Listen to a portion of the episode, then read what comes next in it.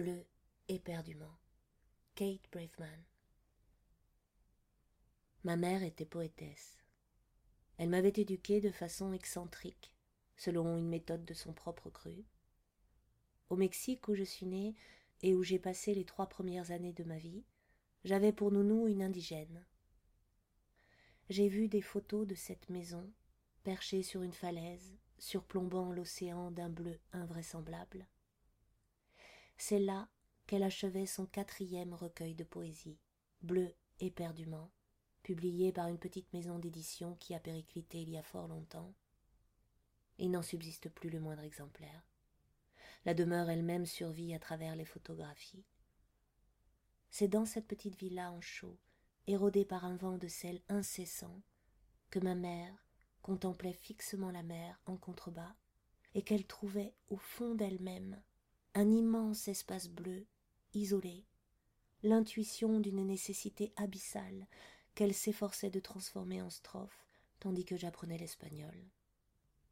Ce que j'ai assimilé à trois ans a été aussitôt oublié, même si j'ai dû garder en moi une certaine propension pour un type de bleu, un rythme soufflé par la mer peut-être, l'air salé ou les vagues. Après le Mexique, ma mère m'a embarqué à Kyoto où elle a enseigné à l'université pendant un an tout en étudiant le zen et en composant Thé vert à l'aube. Recueil voué à être publié par une maison d'édition indépendante basée dans l'Oregon. Je suis tombée sur une critique de cet ouvrage qui décrivait les poèmes comme trop confidentiels et figés, trop méditatifs, dénués de la verve et de l'extravagance dramatique qui animait son œuvre antérieure. Quand le navire arrivera, je serai trop faible pour aller à sa rencontre. Ai-je le souvenir de l'avoir entendu dire en s'allumant une cigarette secouée de rire? Le cliquetis de la machine à écrire constitue l'essence de mes réminiscences du Japon. Le cliquetis de la machine, le clapotis de la pluie et une sensation de froid dans l'air. À Kyoto, j'avais quatre ans, et pour m'élever, rien que ma mère. Elle me lisait de la poésie dans le jardin. C'est après le Japon, une fois son fond fiduciaire quasi épuisé, que nous avons vécu dans la jungle de Maui.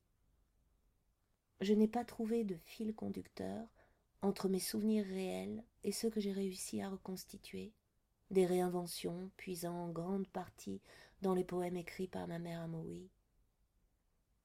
Quand je repense à ma scolarité, je me revois, marchant avec elle, depuis notre cahute en bord de rivière, jusqu'à une construction similaire, où, un matin sur deux, si le temps était clément, les enfants apprenaient l'alphabet et le calcul.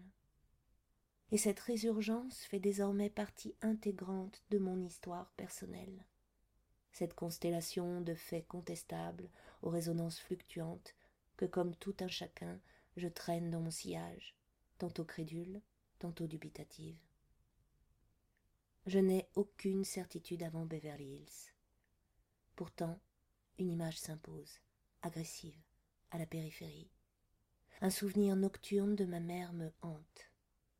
Dans tous ses états, elle ouvre une valise qu'elle entreprend de remplir. Elle avait dû la faire à la lueur d'une lampe torche et d'une lanterne. Nous n'avions pas l'électricité dans la jungle. Nous étions cernés par les ombres gris cendres dans lesquelles je voyais l'indubitable visage de la nuit. Ma mère met la main sur une vieille paire de talons aiguilles qu'elle n'a pas portés depuis des années. Elle les enfile et arpente non sans mal l'unique pièce de notre bicoque faite de bois et de grillage, plantée au bord d'une rivière de gingembre rouge, en pleine jungle. Ma mère qui titube, qui rit aux éclats, et qui n'est pas seule. La nuit embaumée de l'odeur du kérosène et de ce qui, je l'apprendrai plus tard, n'était autre que de la marijuana. Ma nuit est fragmentaire, entrevue à travers la moustiquaire. Mais ce doit être le fruit de mon imagination. Dans ce souvenir parcellaire, si elle faisait sa valise, ce n'était que pour y ranger des carnets et des manuscrits. J'ai entendu Dominique, ma grand-mère, dire, lors d'une réception ou au téléphone, que le jour où nous nous sommes extirpés de la jungle, ma mère et moi, il ne nous restait plus que nos yeux pour pleurer.